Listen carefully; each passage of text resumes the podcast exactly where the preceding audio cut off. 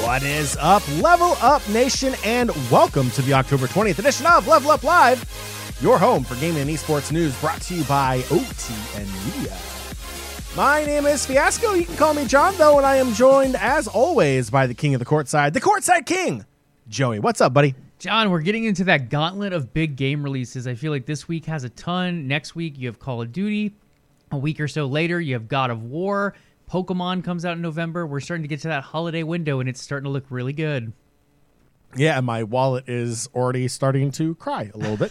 But Joey, I have a feeling it's going to be one of our topics today. My wallet is going to be plus $70, as I'm not going to be buying a game that I originally wanted to. But we'll talk about that a little bit later.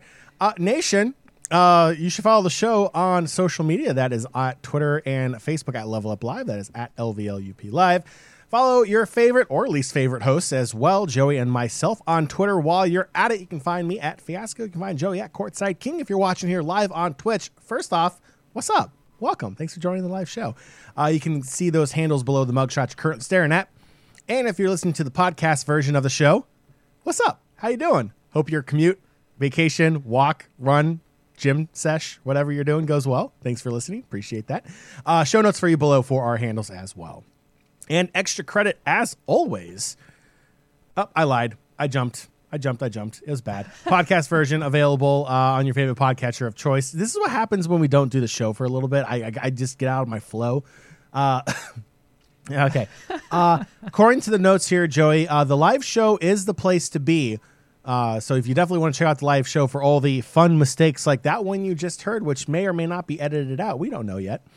Level Up Podcast on Twitch as twitch.tv/OTN Media for that. But we have the podcast version as well. Level Up Podcast is available on your podcatcher of choice. Just look us up. Now it's time for extra credit, Joey.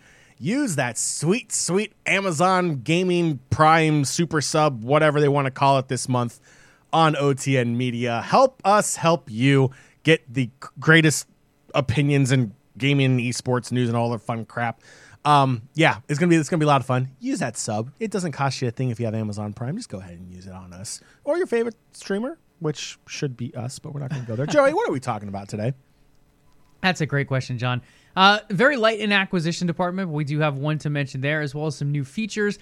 Then from there, really diving into games this week. We have some rumors of games. We have some showcases for horror game fans. There are quite a few big horror reveals this week, as well as teasers for games to come later down the road. We mentioned it earlier. There were a lot of big games releasing this week, too.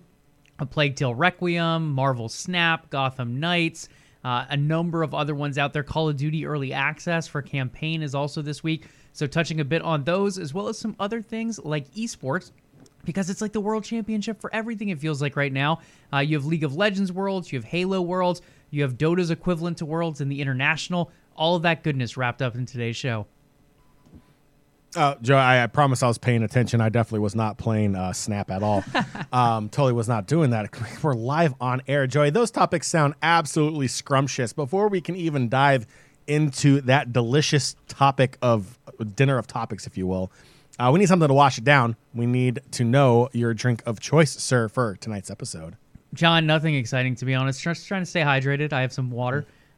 It is filtered for those that care about filtering. Tell us a little bit about that filter you have, Joey. This is actually not from that filter. This is from the filter in my office.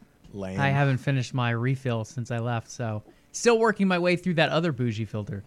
What is it like commuting back into work again? Like, as someone who had to go into the office during the height of the pandemic for all 2 years, being me, I don't know what it was like working from home. What does it feel like to have to? I'm going to say it. It's a dirty word. Kids, plug your ears. Commute back into the office. John, well, you see, there's this nice little thing here, the DC Metro system. Very effective, very efficient, always on time. Yeah, exactly. That face is perfect. So the same week I had to go back to the office. This is like, I think we went back full time in the beginning of September. At that point, the Metro decided it needed to shut down the line that I ride. So I've been taking a bus to another line, and then from there transferring on to the Metro and then transferring lines a few times. So it has been a double adjustment.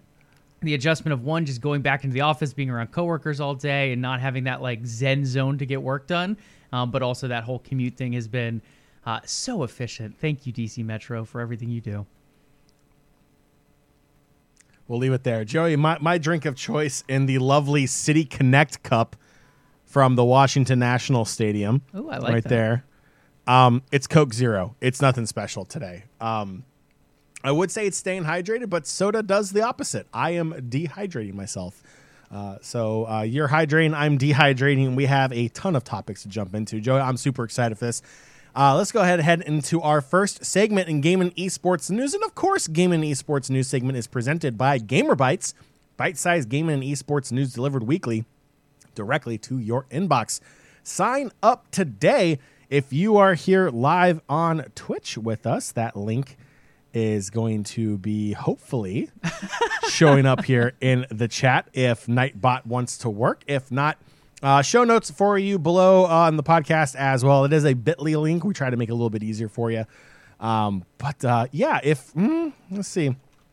Is it broken? Oh, nope. It is case sensitive, Joey. Oh. Nightbot, case sensitive. Moving on here. Game and Esports News presented by GamerBytes. Sign up today for the next Monday release. Coming up this Monday. Awesome topics coming up. Make sure you get that in your inbox here on Monday. Sign up today. Joey, let's get into Game and Esports News. Absolutely, John. Let's kick things off with that solo acquisition of today's show. And it is Big Daddy Riot Games making it. They've acquired the Sydney branch of developer War Gaming. For those who don't know who War Gaming is, they're the developer behind World of Tanks and World of Warships, those big, massive games. They've renamed the studio Riot Sydney. So we don't 100% know what is going on here. Their public release said that they'll help teams with League of Legends and Valorant. I would assume there's some more stuff going on here as well. When you look at World of Tanks and World of Warships, there's a lot of like MMO aspects to them, or really like a lot of people on a single server at the same time. And I think part of what they're hoping to bring in with this is to build that Riot MMO. They already have a number of teams working on it. Now you bring in a team who has a lot of experience as far as running these big server operations with multiple people on the same server. There's also rumors it could become a battle royale type of thing that team is used on as well. Just personally, I don't think it's just League of Legends. I don't think it's just Valorant. I think they will support both those two games, but I think they will be utilized both for the MMO and maybe another project as well. Hear me out, Joey. Tanks of Runeterra. I'm talking Ziggs on the back of a tank attacking Poppy on the back of a tank. That's what I'm talking about. It's Poppy is a tank in and of herself, no? This is true. This is a valid point. It's a tank on a tank. Oh, tank on tank meta. You love to see it. But yeah, I'm curious what they're going to end up doing. Overall, I feel like it's a good acquisition. It's nothing like groundbreaking. They didn't even acquire the full War Gaming studio. It's just this particular branch of the studio, the Sydney branch. And it allows Riot to develop in another area, right? So it's expanding them farther into Australia, allowing them to have a little bit of a bigger OCE operation over there too. Yeah, and super original name for Riot to rename the studio to Riot Sydney. Definitely did not see that one coming. I kind of like that, though. Do you like that? Like, I like when they name it after a city like that. I feel like it's simple, and that way it's still fine. Riot Games, right? It's not like Riot Games and then build Hextech Games or whatever is going on here, and Poppy's Games. It's just literally Riot Games still. It's just their Sydney branch. It's fine. It's just very uninspired. It's just a name. It's just there. It does what it's supposed to do, and I'll give it that. But yeah, just a name. What is a name? Next up is some features. Discord on Xbox just got a lot better. John, I'm gonna have you go ahead and pull up the tweet if you can from Tom Warren here. He goes through a little video of what it looks like. So originally, Discord with this integration on Xbox has been growing further and further. The first step was kind of you can log in with your Xbox ID on Discord. It'll link. It'll show a little Xbox icon in your account, as well as show if you're playing games on your Xbox on the Discord client. And then from there, they added in voice chat. And you kind of have to like join it on your phone and then transfer it to your Xbox. It was a little clunky. The service itself wasn't bad, like the voice quality per se. It kind of worked pretty well. But again, adding a phone in there, having those extra clicks, having those extra steps was a little tiresome. Now it looks like we're moving toward full Discord integration. If you log onto your Xbox console, you can fully go into all your server lists. And then from there, let's say you pick the OTN Media server, you click on that one, and then you go on down and you can select any of the voice channels available there. You can see who's in what voice channel and all of that as well. So it looks super clean. Again, I think we're making a lot of progress here. Discord seems to be the choice platform for gamers for a lot of voice communication at this point. Sure, TeamSpeak and Mumble and all these are still things. When it comes to the casual gamer, it's a lot easier to jump on a free Discord server. And I think adding it to consoles like Xbox, PlayStation, and maybe eventually Switch as well is a great move overall. Yeah, I'm excited for it. Making it easier to use. I mean, look, I think as someone who, I'm going to say it again, who came over from the PlayStation side of console gaming to Xbox, one thing I absolutely hated was Xbox Party Chat. It was terrible. Discord is obviously the gold standard, and the fact that they're putting it on Xbox, I think, is great. It was a clunky rollout.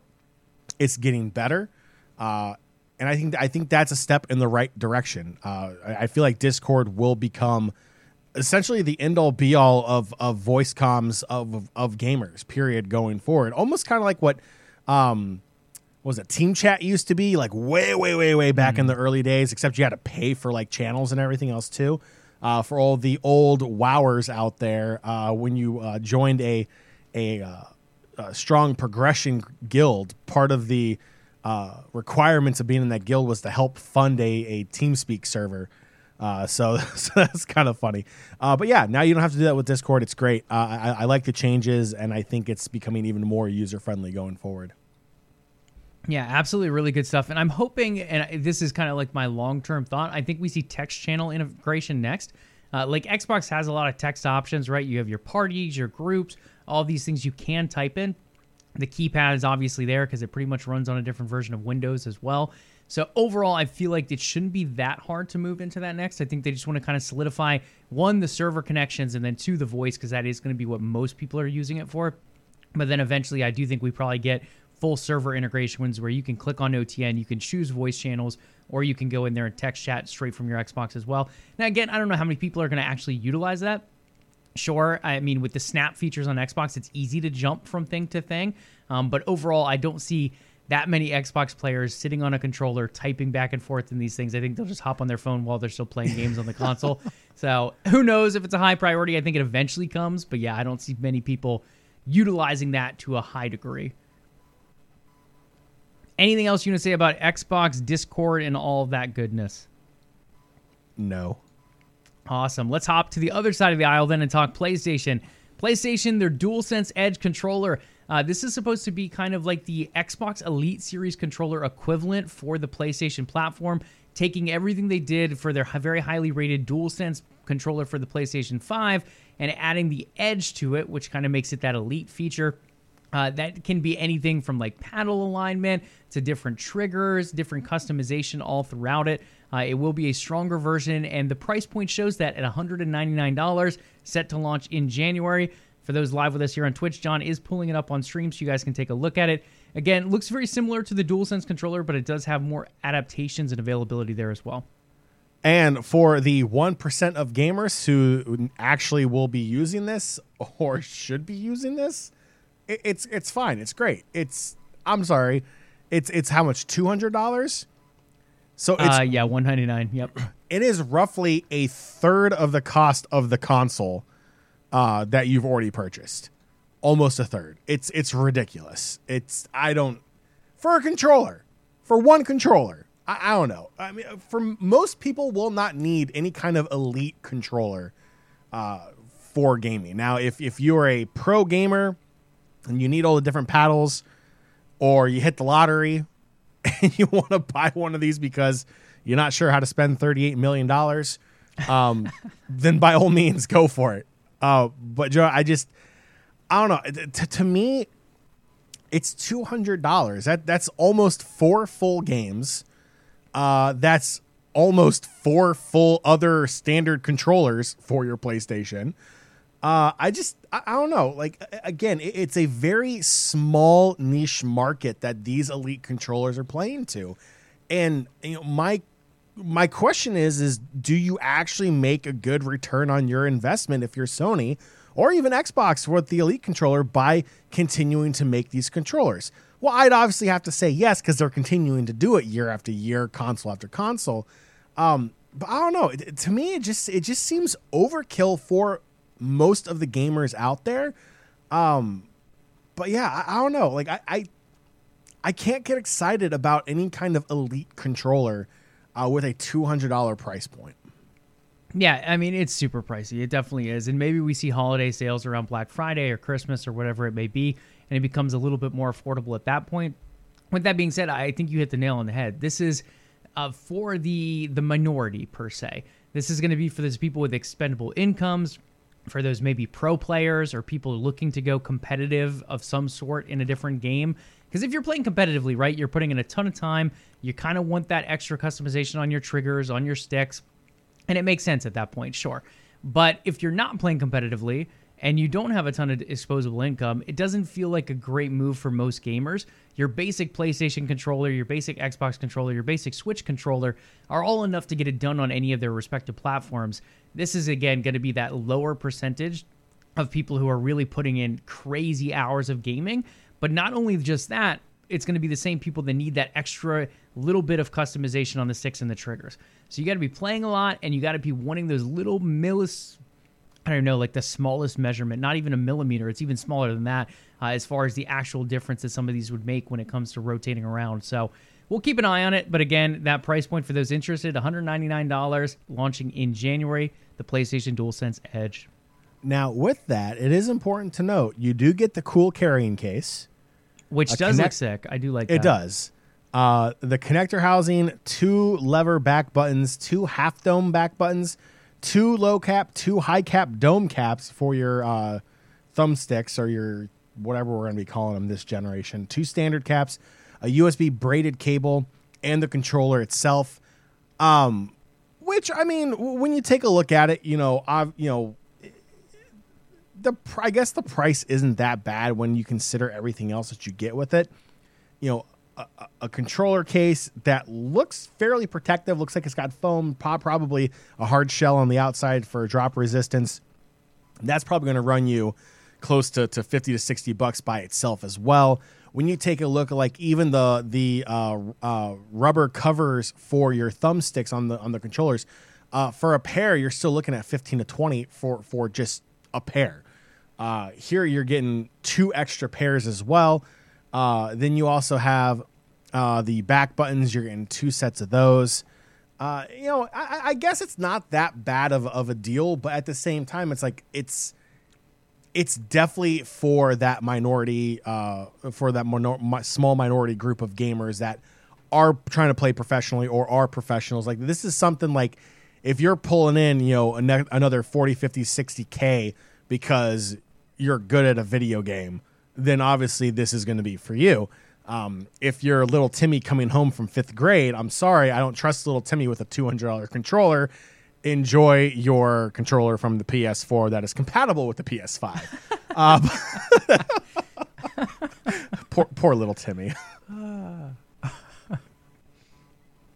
Little Timmy. Well, if little Timmy can't go with that, he could take a look at another option. So again, back across to the Xbox side, the Elite Series 2, we don't really have to touch on too much because we do know the controller. It's been out for a while. Sure, they change up the colors here and there. They add a little bit here and there as far as different customization options. But now we got a really big update as far as customization, and that is the Xbox Design Lab. This is pretty much how people can go and customize controllers.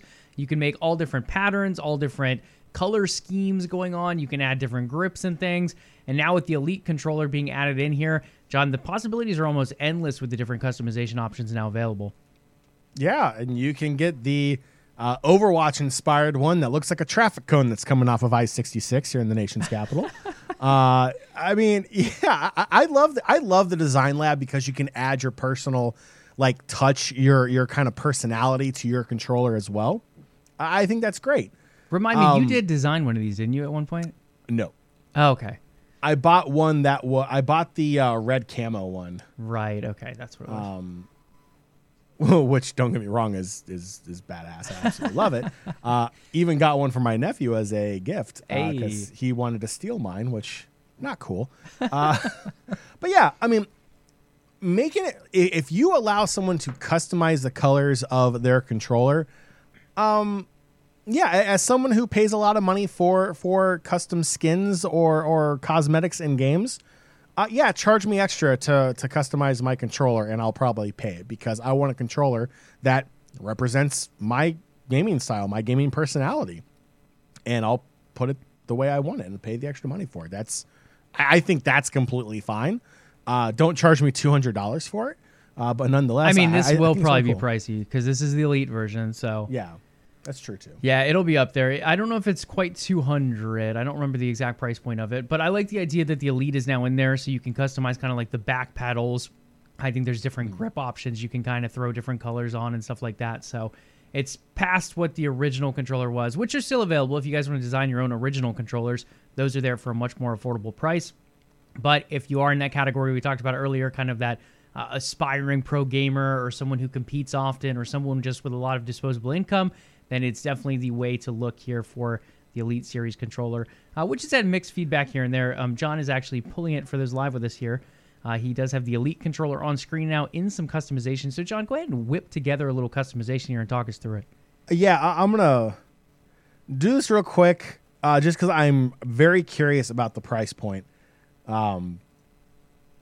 So we're gonna go with and this is the Elite one you're customizing, right? Correct. This is the Elite. So the base price is $150 for the Elite. We're gonna go with a Joker inspired or Hulk inspired. Like purple and green is I love purple and green combinations. I think that's really, really cool.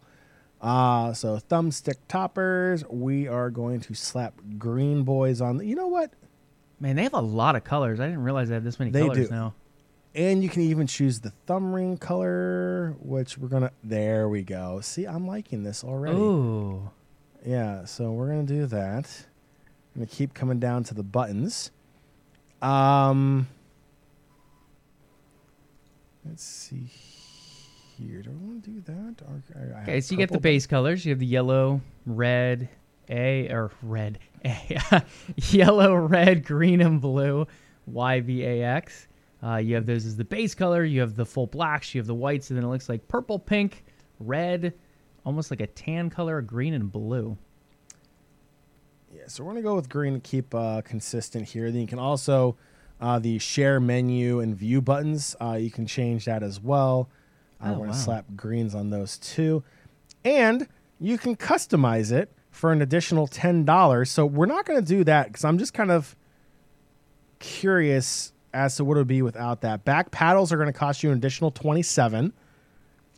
So let's say you're a pro gamer. You want those back paddles. Congratulations. And that you're now up to $176.98. I mean, I feel like if you're getting the Elite controller, you get the back paddles. Oh, absolutely. Like at that point, like if you're going to spend that much money, you might as well get them to get the added stuff, which those look sick with that purple and that light green.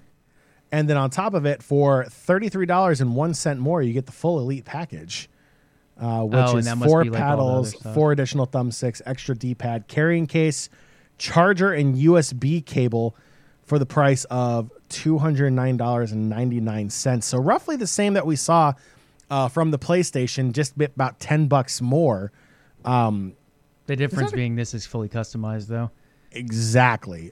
So for $10 more, you can get it fully customized. Yeah, see, there you go. So if you were to get everything else there, it would be $246.96. You get the bundle, knocks it down to $210, fully customized. You get everything else on there, too.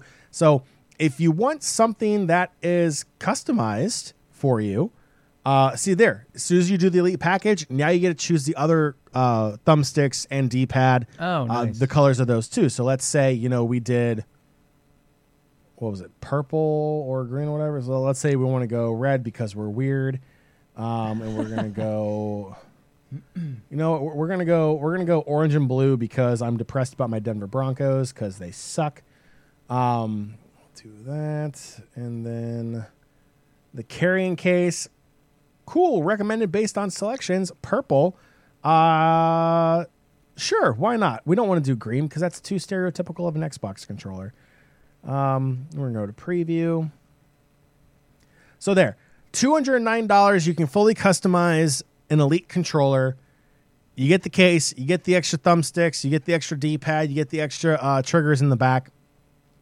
And essentially, you pay the same price as the PlayStation controller, just the $10 fee for the customization. Joey, to me, that's a steal. If you're in this bracket that you can afford an elite controller or these high-end controllers and you want to add a little flair to it, $10 on top of it is not a bad asking price at all.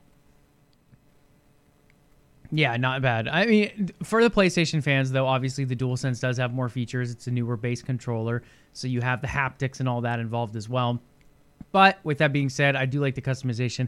I'm kind of curious after seeing that, John, if the regular controller can have that level of customization, because your little purple-green scheme was kind of sick.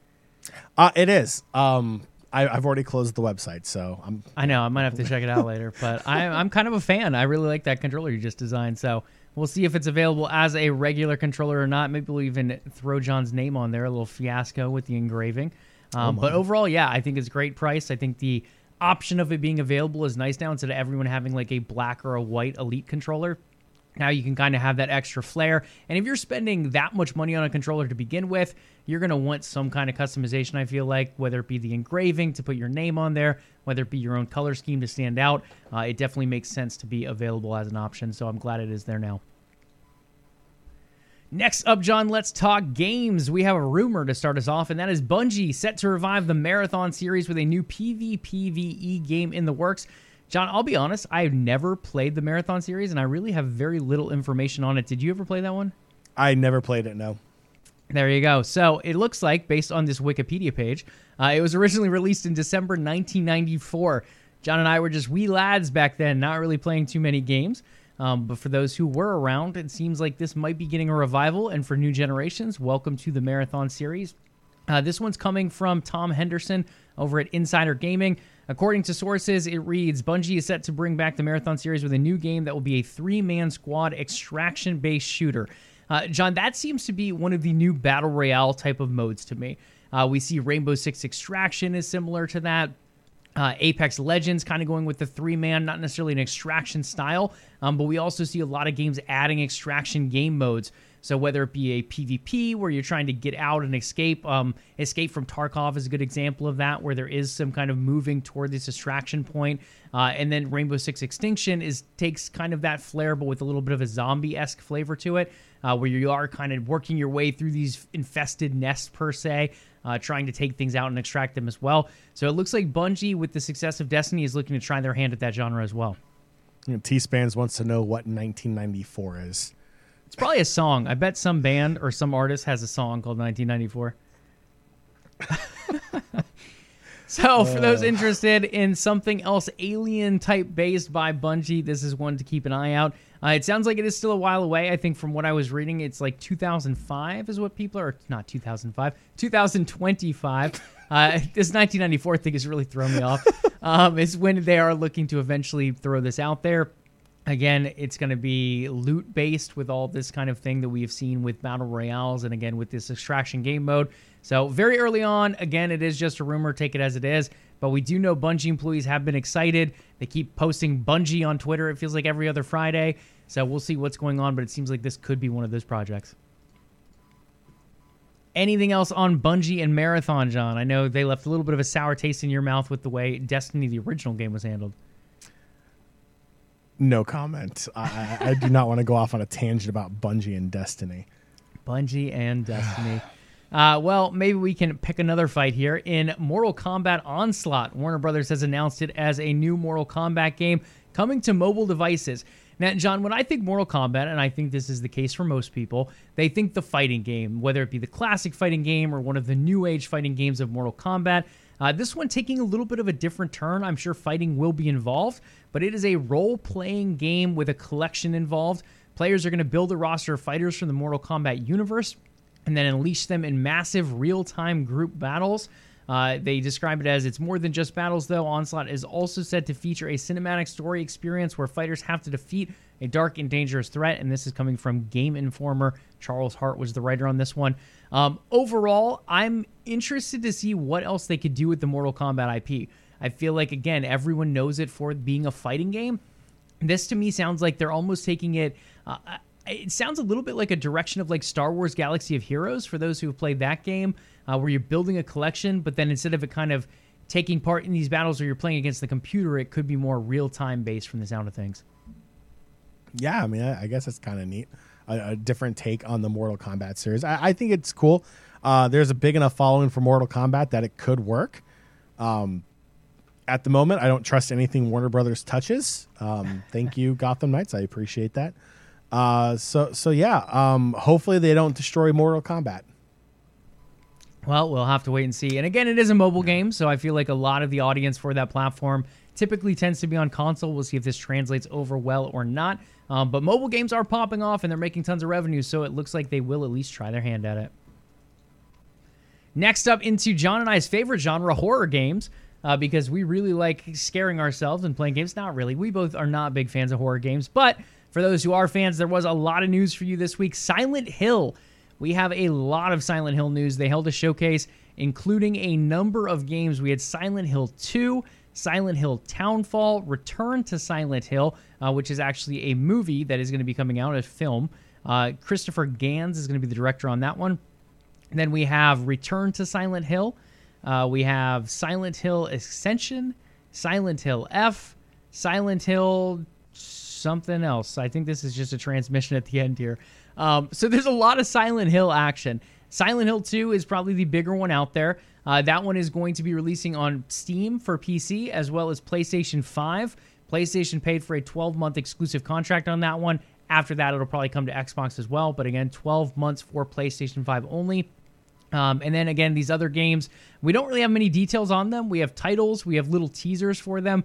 We don't 100% know where they're coming as far as platforms, where they're coming as far as like games within the storyline of Silent Hill. I honestly couldn't tell you much at all about the story of Silent Hill, but it is one of those kind of famous horror games or horror IPs rather that has done really well over the years, and it's been silent, ironically, for long enough. Now it looks like it will be making some noise. I didn't even mean to make that pun, but I said it, and I'm like, oh my gosh, wow, that just happened. And you are so proud of yourself for it, too. Ay, ay, ay. So yeah, all different Silent Hill games. If you like to be spooked, there's also a visual novel version, it looks like. Lots of different variety here for Silent Hill fans, and those will be coming soon for some of them and a little bit later down the line for some, but now you have an idea of the timeline being worked on there. Next up is another horror genre. This one I can get a little bit more behind. There's a little bit more action-adventure to it, and not as much just straight-up horror, and that is Resident Evil. Resident Evil did extremely well when it launched Village, I believe last year, maybe even 2 years ago. All these years with COVID kind of run together, but they will be dropping Resident Evil Village Gold Edition. That was one of the announcements in the show, as well as a new look at Resident Evil 4, the remake, which looks very, very good. This game, if you want to look at remakes, and we've had a lot of remakes criticized over the years, The Last of Us Part 2 or Part 1 remake number 2 has seen some criticism here and there, even though I think it looks quite good. It seems like the overall positive impact on Resident Evil 4's remake seems to be extremely and overwhelmingly positive. A lot of people are really happy with the way this one looks, and I don't have the consoles in front of me, but I believe this is PC as well as PS5. PS5 and PS4. I don't 100% remember if this one comes to Xbox or if Sony did money hat this one for a time as well. Anything else to say on Resident Evil or horror games in general, John? I was scrolling through the video because I was waiting for the countdown that led to another countdown, which has been the current theme for all of these showcases. So I was ready to go on a rant, but kudos to Capcom and to Resident Evil for not doing a countdown to a countdown. You have avoided my wrath for today. I just spelled Discord wrong in chat. Look at that. Rip. Lay rip. Good old Nightbot. We also had some other new trailers. So on top of these horror game reveals, as well as the Mortal Kombat reveal, we had Final Fantasy 16. This is a game we've seen a number of times over the years, and we just got a new trailer, which looks phenomenal. I've not really ever been the biggest Final Fantasy fan either, but for those who are, this game looks like it will be one of the best entries to the series yet, and this one is PlayStation 5 exclusive as well. They did money hat this one. I don't know if it's for a year or 2 years, but for those out there, that is where it'll be available, and I don't believe it's coming to PC at launch either. I think it's just PlayStation 5, but that is a big one being added there in Final Fantasy 16. And then on top of that, we also got a look at Halo Infinite's winter update. They did move their next season to March, which is unfortunate for Halo fans. But in that meantime, they're adding a ton of quality, whether it be maps, match XP, and different functions like that in a winter update that's coming in early November, including Forge, which is arguably one of the biggest things as far as customization in all of gaming throughout the decades. Halo 3's Forge really changed the landscape of customization and map building within gaming. This looks like it's going to take it even a step farther. A lot of people are really excited for that and all the custom games that will eventually come from that as well. Anything to say on Final Fantasy or Halo's update, particularly Forge? Nothing. I got the head shake on that one because John is ready for this next topic. John is ready to Is Halo even fingers. Still alive? Oh, Halo is still alive. And I still have like under 15-second cues for some reason. I don't know if I'm just that low a skill or what's going on here. But overall, it is still alive, still kicking. I don't know about its PC platform as much, but the audience is still there. And hopefully it'll grow once Forge comes, because I will be pulling John back. I will be pulling a number of you OTN people back go build some maps with me, to go play some Griff Ball and Infection. And that new Lucio Ball looking mode, Repulse Soccer, looks like so much fun. So I'm excited to dive back in here soon. No. Okay, let's talk launches this week. One launch has kind of taken us by storm, John, and it's a mobile game of all things. And that is Marvel Snap. Thanos really came out with this one and snapped us away from all of our duties and tasks. As I know, at least for me, I've been playing it on all of my commutes. When I'm sitting and waiting at like stuff like a doctor's office or even for dinner to be ready, I'll pull up and play a game or two. For me, I think the biggest advantage for Marvel Snap is, one, I'm all into collections. I love collections. It scratches that itch very much. And I love quick games. And when it comes to the mobile platform, I don't want to spend 15 minutes playing a game like Hearthstone and Legends of Runeterra sometimes asked you to do when it came to card games. This one in particular, it's 6 turns, in some cases 7, depending if the location gets played out. But overall, very quick, and I feel like matches probably last, I would say, under 3 minutes, if not even under 2 most of the time. Yeah. Joe, I believe when this game was announced, I dogged it. I was like, this game looks stupid. If I'm going to play a card game, I want to have cards in my hand, i.e. Marvel Champions Living Card Game, which I absolutely love, which, Joey, we still need to play. Yes, we do. We need to set up a time for that. But, you know, I mean, look, I grew up playing Magic the Gathering. I enjoy holding the physical cards. I get the appeal of digital cards. It's easier to transport. You don't have to put them in protective sleeves or binders or whatever. Fine, I get that, but I would rather just play with the physical cards. That's just me. There's people that enjoy reading books on tablets and others that enjoy reading books, physical books. I enjoy them on tablets, so there, I'm a little bit of both there. But yeah, Joey, when this game came out, the other day, it's been out for what, 3 days for iOS users. It was Tuesday, so yeah, the 18th. Yeah, so Joey, this is what happened. We were waiting for it to be released in the App Store. I was actually in the car shop getting my Virginia State inspection done on my car, getting some light bulbs replaced, if you will, and getting my emissions test done for the registration of my car because Virginia loves to take $300. So I'm sitting there. I'm just like, oh, look, it's a little pop-up on my app. So I was like, oh, it's available to download. I downloaded it. I remember I messaged you, and you're like, wait, it's out? I'm just like, yeah. I had been checking all morning and, like, refreshing over and over. And by the time you downloaded it, sir, I was, like, 15 games deep already. It's very addicting. Full disclosure, my boss is out of the office. It is very slow in my office. Each day, last 2 days, I've been playing it on my iPad, which, by the way, the game looks incredible on a tablet. I have killed my battery on my tablet every single day from playing so many games on it. When I'm waiting for meetings to start, if I'm on the phone, and I'm on hold waiting for IT or whatever to hop on, I'm playing the game. So short, anywhere from less than a minute, if you have to retreat or you force the other person to retreat, to roughly 3 minutes at the most. It's fun. It's addicting. Collecting the cards is a lot of fun. The cards get to evolve over time with the more you play, and you can get different versions of the card. There's different variants. So if you're into comic book collecting or just reading comic books in general, those variant covers, same kind of thing here. It's the same card, same skill, same points, same everything, just different variants. So if you like a different way a character looks on a different card, if you want something that's more like a 32-bit version of your character, or you want a different like cartoon style of it or whatever, you can earn it and then just use that in your deck going forward. Finding new strategies with different cards and different combinations has been a ton of fun. Joey, this game's addicting, and I have no problem admitting this. I was completely wrong about this game when it was first announced. I said it was absolutely dumb and was not for me. I sit corrected as we record this podcast in front of our live viewers and for those listeners that will be listening later on. This game is addicting. Like, it's literally crack of mobile games.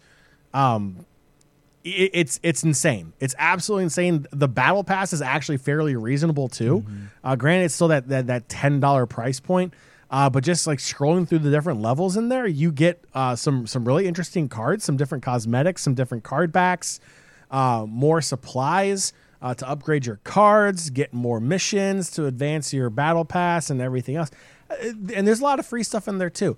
It is a lot of fun, and I'm going to be playing it as soon as we're done here with the show again. Yeah, it is. It's a lot of fun. There's a lot of movement as far as ways to continue to level up, both with the rank system. You have a collection level that kind of allows you to unlock more cards as you go. It's nice, too, in the sense that you can't buy cards, really. I mean, to a degree. Yeah, I mean, even if you spend money, you can only buy cards you already have unlocked. So more or less, it's buying ways to upgrade your cards, which eventually unlock more cards. And I like that. I think that's a good way to kind of keep it free-to-play friendly. So people, if they are spending money, they're spending it to upgrade their cards and then eventually get new cards. It's not a straight-up, let me pay to win type of mentality, and I think that's a good balance here. At the same point, it does bring in revenue for the game, which is great. On top of that, I think this is the number one game right now on iOS and on the Google Store. So it has done very well in launch week. Again, as John said, just 2 or 3 days ago it launched, and it's just continued to kind of move up those charts and be right toward the top as far as most game genres. So I like it. I think it's great. I think there's a lot of ability for it to continue to grow. I mean, the Marvel roster is giant between heroes and villains. Plenty of different things they can add in on top of the variants that you mentioned as well. They can keep changing up those styles. So I think the options are endless, and it allows for a lot of potential for this game to not only grow in the near term, but for futures down the road as well as they continue to add new seasons in. The current season, very Spider-Man themed, with Miles Morales as kind of the final tier. Spider-Woman is in there as well, and there's some other variants in there too as far as like Carnage. I think Venom is involved in some way or not. So a lot of Spider-Man aspects involved. And hopefully we'll see more and more of that as different things are unlocked as tiers go throughout this last season. I think this particular season for launch started October 3rd. Again, it launched on the 18th. So the people joining at launch are a little bit behind, but they do have some time to catch up before it ends in early November. Yeah, and Spider-Woman is a beast of a card. Yeah. It's 7 points and then like subtracts energy from your opponent if there's like 4 cards on their side. Yeah. She is just an absolute beast of a late game card to play. Yeah, very, very strong. And there's definitely a few in there that have had big impacts. Hulk, big literally, as some of the hardest points that get thrown down with a 12. So Odin, he's a big one, and then there's a number of other ones out there. I can't think of all their names off the top of my head, but they'll add, like Blue Marvel, I think adds 1 power to every one of your cards, which can be a game changer if you have a very long game with a big board filled. So overall, there's a lot of different cool aspects. If you guys haven't checked it out, again, no harm doing so. Marvel Snap on mobile devices. That wasn't the only game that launched this week, though, John. We have to mention some of the other ones. A Plague Tale Requiem is another one I've been waiting for a very long time for. I loved A Plague Tale Innocence, easily one of my favorite games of 2019. It won a number of Game of the Year awards that year as well. On top of that, it finally got its, not remaster, but it's a sequel, rather. And it is out. Amicia and Hugo's journey will continue. And from what I played so far, just the first couple chapters, it is gorgeous. Very gruesome and brutal, just like the original game. It kind of throws you right into that early on. But overall, it is a very pretty game. They did a very good job graphically. On consoles, it does hold 30 FPS, which is a little bit lower, but I honestly haven't really noticed too much of a difference. I feel like I noticed that a lot more in like shooter games than adventure games. So it is nice that it doesn't feel super noticeable, at least on the Xbox Series S.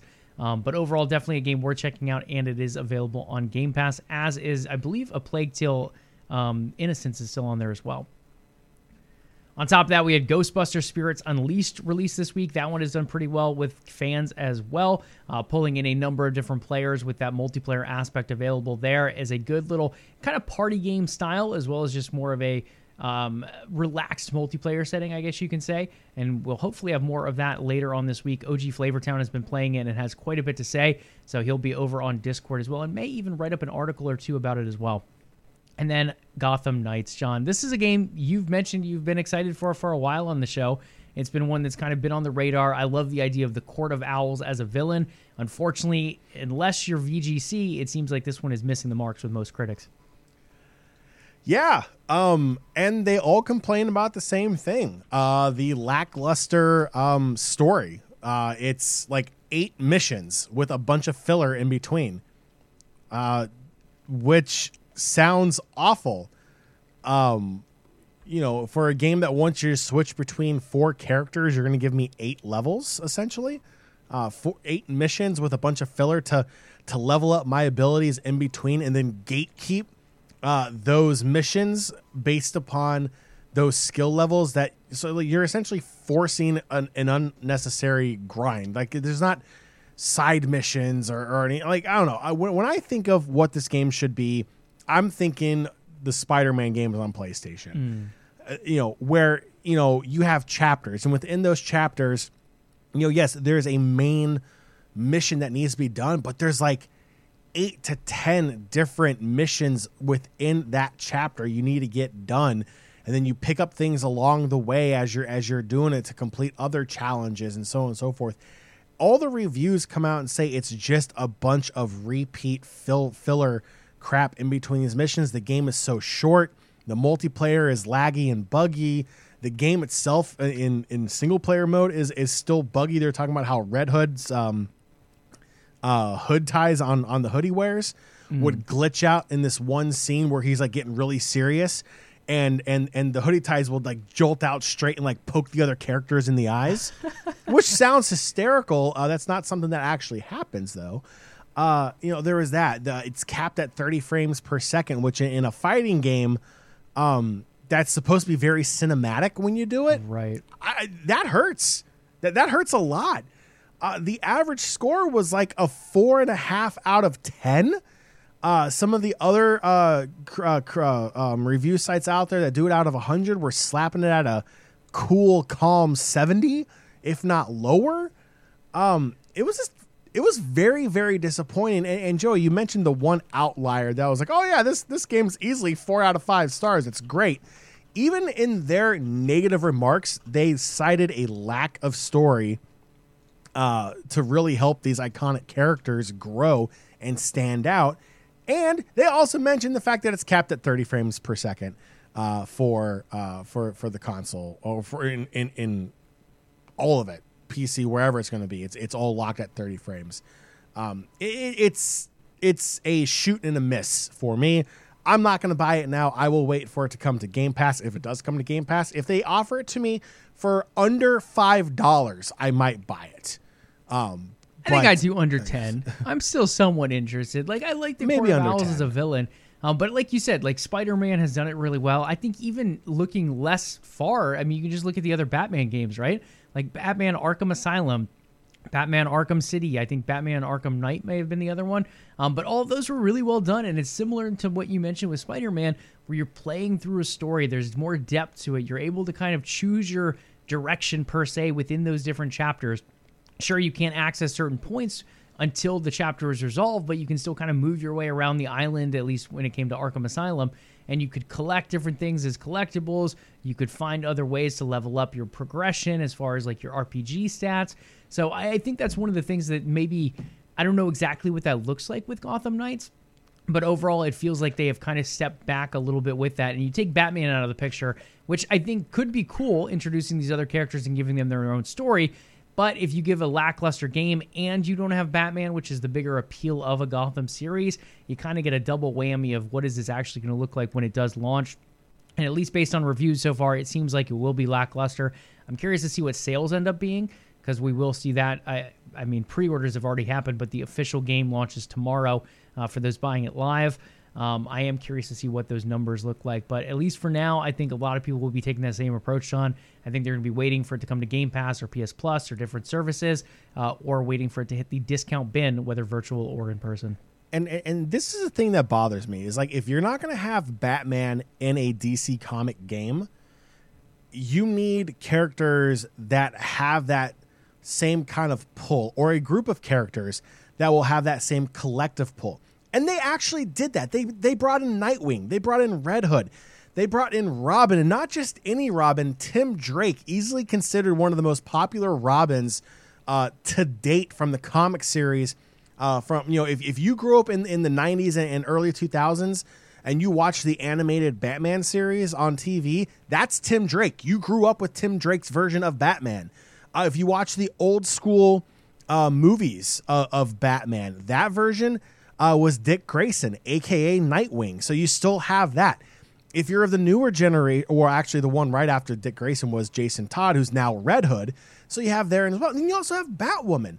Like, you have four iconic characters that span tons of different generations of comic fans, of DC fans, of Batman fans. You should be set. You should be good to go. There's enough content on all four characters to hit the ground running and create a solid narrative. And it sounds like they fell flat on their face.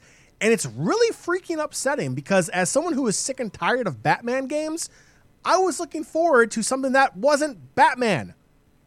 And they failed. So I appreciated WB Montreal for creating another lackluster game that only took 9 years to make. So thank you. Appreciate it. Yeah, so TBD on that one. We'll play it when we eventually hopefully get it on a service or a sale. But for now, we don't have a review to give you guys. But you can check out a ton of other reviews out there. It seems to rate it pretty mediocre, at least from what we've seen so far. So keep an eye when players get their hands on it, what those reviews from players themselves actually look like as well. Last but not least, for the launches this week, Modern Warfare 2 early access for campaign is now available. For those who pre-ordered the game, you can launch it on PC, PlayStation, or Xbox with that campaign early access. The actual full launch of the game with the multiplayer component will be, I believe, next week, October 28th. Kind of getting my days all mixed up, but that's about 8 days away. So yeah, let's say next week at this point. That one will be coming out for those wanting to dive into that as well. But it's not an Xbox exclusive? What is this? It is not. It's on all things. Don't tell Sony. I know. Sony even had the exclusivity stuff for it, right? It had the marketing. It had the beta. With that being said, we'll see what the future holds if Sony has their way. Yeah, it'll be interesting, the whole Call of Duty situation. We'll keep an eye on that one. Some other final mentions before we go into the esports section and wrap up today's show. Epic Games, there's some free games over there, and they are some good ones. We have Evoland Legendary Edition, as well as the famous Fallout 3 Game of the Year Edition. So some really good games to claim there on the Epic Store. The Fallout 3 version up there, mainly because Fallout is celebrating a big anniversary. I think it's the 20th or 25th, if I remember correctly. So Fallout with a big anniversary being celebrated and throwing a nice free game up there on the Epic Store as a result. Game Pass has some new additions. We have A Plague Tale Requiem being added this week, as well as a number of other games throughout the second half of October. Amnesia Collection, Amnesia Rebirth, Gunfire Reborn, a big one here in Persona 5 Royale, one of the most popular games overseas in Europe as well as Asia.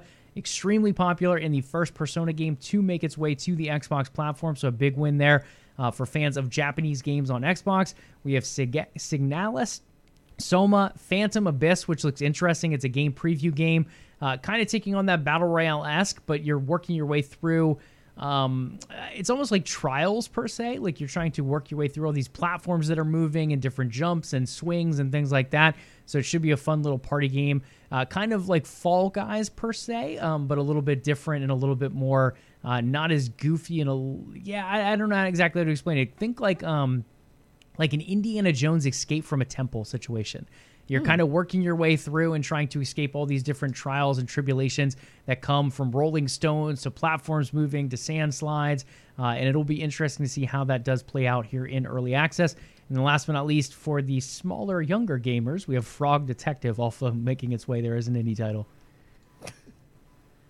So yeah, lots of goodness, John. I feel like, again, a lot of big games released this week, some big releases next week with Modern Warfare 2, eventually God of War in November, Pokemon in November as well. So a lot of really good stuff, and these Game Pass editions kind of the cherry on top here, as well as those epic free games. Lots of goodness in gaming here in October, and it seems like the rest of the year has much more to bring as well. Next up on the slate is esports. We have the World Championship for League of Legends, for Halo, and for Dota 2. Going to briefly walk you guys through these League of Legends Worlds. They have made their way through the group stage. Unfortunately for John and I, our miracle of Fnatic and Cloud9 making it out did not happen.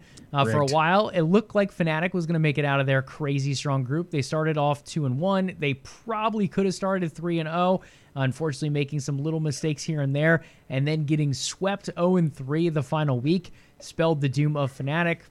Fortunately, Cloud9 not really able to pull off many wins either. They did get a win against Fnatic in week 2. And then other than that, NA and EU in general, John, has not been very pretty. Rogue was the only team to make it through from NA and EU, who sent 7 teams combined.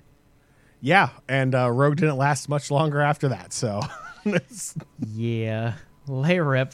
And that score, spoiler alert, Rogue did end up losing on that one 0-3 against JDG, who's the number one team from China. I can't say many people are probably surprised on that one, John. No. Rogue, thank you for being the Western hope. You have done your job. You've made it to the quarterfinals. We salute your efforts, and you now have earned a vacation to Long Beach. There you go. Congratulations. And a nice little prize pool check, right? I mean, they made it through to the quarters, so their check will be a little bit higher with their standings. But yeah, overall, unfortunately, not in past the quarterfinals very long, as they do fall here in that 0-3 sweep.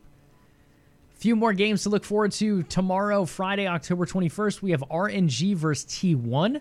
And then we have, that should be a good game, right? You have a famous team from China versus the most famous team from South Korea. T1 has been known for winning the most world championships, and their biggest rival from China during that full time has been RNG. I don't even know who to take out of this game, John. I lean toward T1 because it's Faker and T1, but RNG also looking extremely strong. RNG terrifies me. I mean, I'm probably leaning the other way. I'm probably leaning towards RNG. But, I mean, look, if you are someone that has a friend or a family member that's looking to get into esports or wants to know what this whole League of Legos is about, this is the match to send them. Yes, I did say Legos on purpose. RNG versus T1 is going to be a very spicy matchup. And this is the one you definitely want to send them the Twitch or YouTube link to. I mean, it's going to be a very, very good. I mean, really, all four, the three remaining matches are all going to be great. This probably just happens to be like the best of the best, if you will. It's going to be good. It wouldn't surprise me if it went the distance, if it went 5 games. It's going to be crazy. I'm pumped for it. Yeah, it should be a very good match. And as you said, these other ones pretty spicy as well. Saturday, October 22nd brings us DK. That's Damwon Kia Gaming, as well as Gen G. So two really strong teams there. Both know each other pretty well, as they do come from LCK, which is in South Korea. I'm going to take DK in this one. I think Gen G is favored, if I remember correctly. But DK, again, former world champions. They've reunited that roster. It's very strong. And when they're clicking, they're very hard to beat. Yeah, Damwon looks very, very good, so I'd be going with DK as well. And then last but not least, Sunday, October 23rd, we have Edward Gaming from China versus Dragon X from South Korea. Again, both two very strong teams, and it's a very full Asian quarterfinal, it feels like, as these top teams from China and the LCK of South Korea continue to make their way in here. JDG already punching their ticket down to the semifinals, but in EDG versus DRX, Sean, I don't know who takes this one. Again, both teams very strong. I lean a little bit toward EDG after how well they did in the group stage. But on top of that, DRX also extremely strong. These are very hard to predict. Yeah, DDDRX. Let me see what I did there. I think they're going to. I think they're going to dance their way into the semifinals. Edward Gaming has a very, habit of getting out of groups and then falling flat on their face or underperforming at the worst times possible. And I feel like this roster is going to do it again. I feel like they're going to fall flat on their face, and I think it's going to be in DRX's favor. I do think it's going to be close. I don't think it's going to go 5 games. I think it might be 3-1. But I'm going to take DRX on this. Okay, there you go. So some spicy matchups again. RNG versus T1 on Friday. Saturday, DK versus Gen G. And on Sunday, Edward Gaming versus DRX. Next up, over to Halo Worlds, which kicked off today. It was the play-in format today of those deciding or trying to decide to work their way into the actual matchups of Worlds. The play-in stage, a lot of those teams that were kind of just on the outskirts, and some of those making their way through. Fnatic is the first team to qualify out of that. The rest of those still being played as we speak. Those who do make it through, the 4 teams, will move on to day 2, which is pool play. Pool play is your standard round-robin pool play, and then that will lead eventually to the championship bracket, which will take place over day 3 and day 4, which is Saturday, October 22nd through Sunday, October 23rd. There is $1 million on the line for the prize pool. Some bumming news about this. I mean, $1 million is great, and it is a lot of money, but they did pull crowdfunding from this event as they were redoing the structure of the season for Season 2, trying to bring more events and kind of cut down on the downtime throughout the season. So there is no crowdfunding to that prize pool, unfortunately, being added here. But with that being said, $1 million is still a lot of money to play for these teams and players. So they will be getting on the action here. And on top of that, the name, the crown of being the world champion is also pretty big. Last but not least, we do have a look at some cosmetics, which will be Twitch dropping throughout the weekend, both for the main streams on like r/, twitch.tv/Halo, as well as twitch.tv/Xbox, and a few of the sub streams as well. And then co-streamers also giving away some different coatings and stances. So a lot of really good stuff out there available. It looks like you have pulled up the pools, John. And what do the pools look like so far? So according to their website, Pool A is Optic, Oxygen, Native, and TBD play-in stage. Yeah. So they'll all have that for their 4th seed. Pool B is your Lord and Savior, Cloud9, G1, and Team War in Pool C. FaZe Clan, G2, TSS Esports, and Pool D is Sentinels, E-United, Na'Vi, and then again another play-in stage as well. For that, I'll scroll back up here.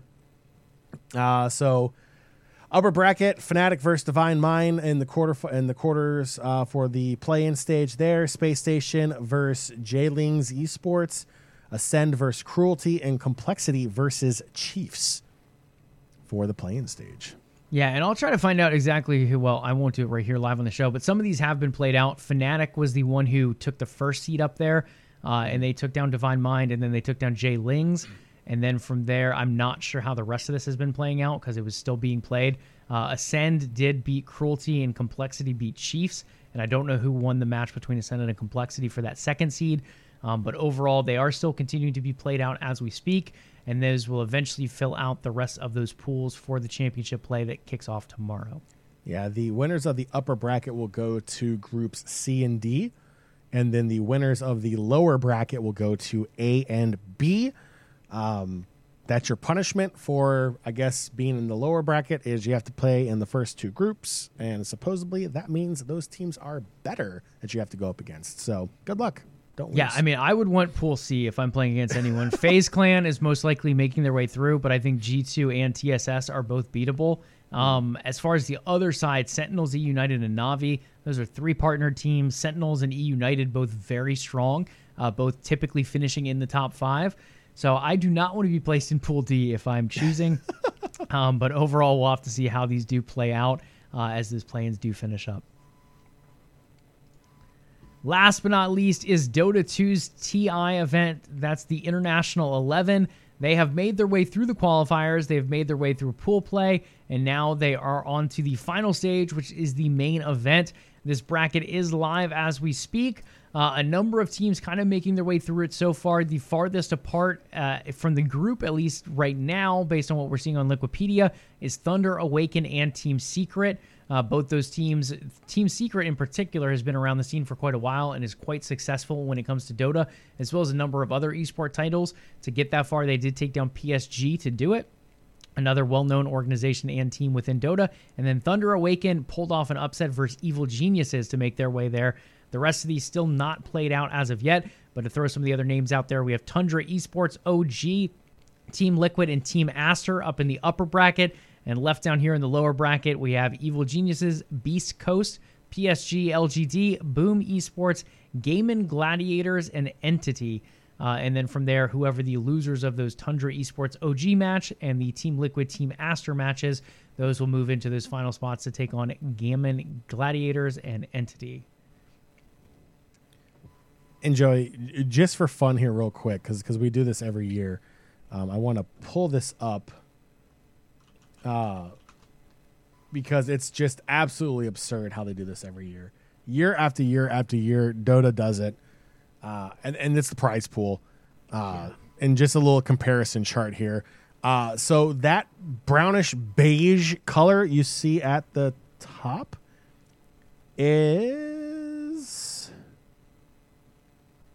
the international firm 2021.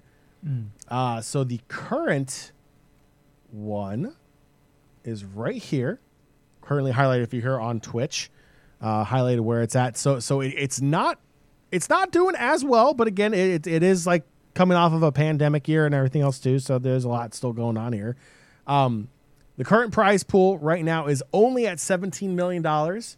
I say only. It's only at $17 million, right? But in comparison to, let's say, last year was finished at $34.8 million. So still plenty of time to go. They are currently on day 88 of the, I guess, the crowdfunding for it. It goes up to 140. Last year ended at just over $40 million. So we will see if they are able to do that. They are already falling behind pace right now as it is.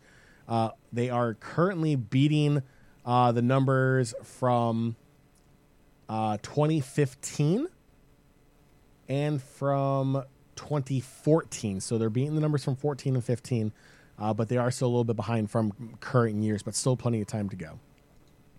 Plenty of time to go and plenty of esports action to watch this weekend. Again, guys, if you're into MOBAs, you have Dota 2's The International 11, as well as League of Legends Worlds. And if you're looking for some FPS action on top of other schedules like Overwatch and the common stuff going on, you also have a big Worlds event with Halo as well. So a number of games to play that released this week. Again, we went over all those earlier in the show, and then all these esports events as well. We're kind of heading into that holiday window. We're heading into that championship window for esports. It is one of the best times to be a gamer and an esports viewer, so it should be an exciting road ahead as we continue to move toward the conclusions of these respective seasons, as well as these big holiday launches. Overall, John, I'm excited. I'm stoked to be playing some of these games. I'm excited to eventually play you in Snap once they add the friends list feature. It should be fun to kind of snap around with some friends in there as well. But overall, a lot of good things to play right now. A lot of choices out there to play and watch. And I hope you guys have a great weekend finding some stuff to do so. Yeah, and then on top of it too, Joey, if you're watching esports this weekend, in between matches, that's like 3 to 5 minutes. That's at least 1 to 2 games of Marvel Snap you could easily play. Joey, that's called addiction. Nation, that will do it for this edition of Level Up Live. We have some Snap to go play. But before you go, make sure you follow the show on Twitch to catch the next episode of Level Up Live. If you listen to the show on our podcast feed, please do leave us a review if your podcatcher does allow so. The Level Up Podcast is available on Spotify, Stitcher, iTunes, and Google Play, and pretty much any other podcatcher out there. Just look us up at Level Up Podcast, and we are there for you. We would love to hear from you. In fact, we love to hear from our community so much. There are multiple ways you can reach out to us. Joey, what are some of those ways? Absolutely, guys. Head on over to Twitter and find us at Level Up Live. That is LVLUP Live. In addition to that, you can follow the umbrella company OTN Media on Twitter and Facebook at OTN Media and on Instagram at OTN_media. Last but not least, hit us up with a follow on Twitch as well. Twitch.tv/OTN Media is where we can be found. This show, Level Up, Thursdays at 8 p.m. Eastern Time typically. But again, follow us on social media in case there are schedule changes out there. And guys, there's a lot of other content being streamed here, and we're hoping to bring more to you soon in the near future as well. All right, make sure you tune in on Thursday, October 27th, as we continue to cover the latest and greatest in gaming and esports news. Do your ears and eyes a favor. Hit that sub and follow button to know when the next episode of Level Up Live is ready for your entertainment pleasures. We'll catch you all next week. Enjoy your weekend. And remember, be nice to your fellow gamers online. There we go. I got words I'm mixing up here. And Joey, as always, Level up.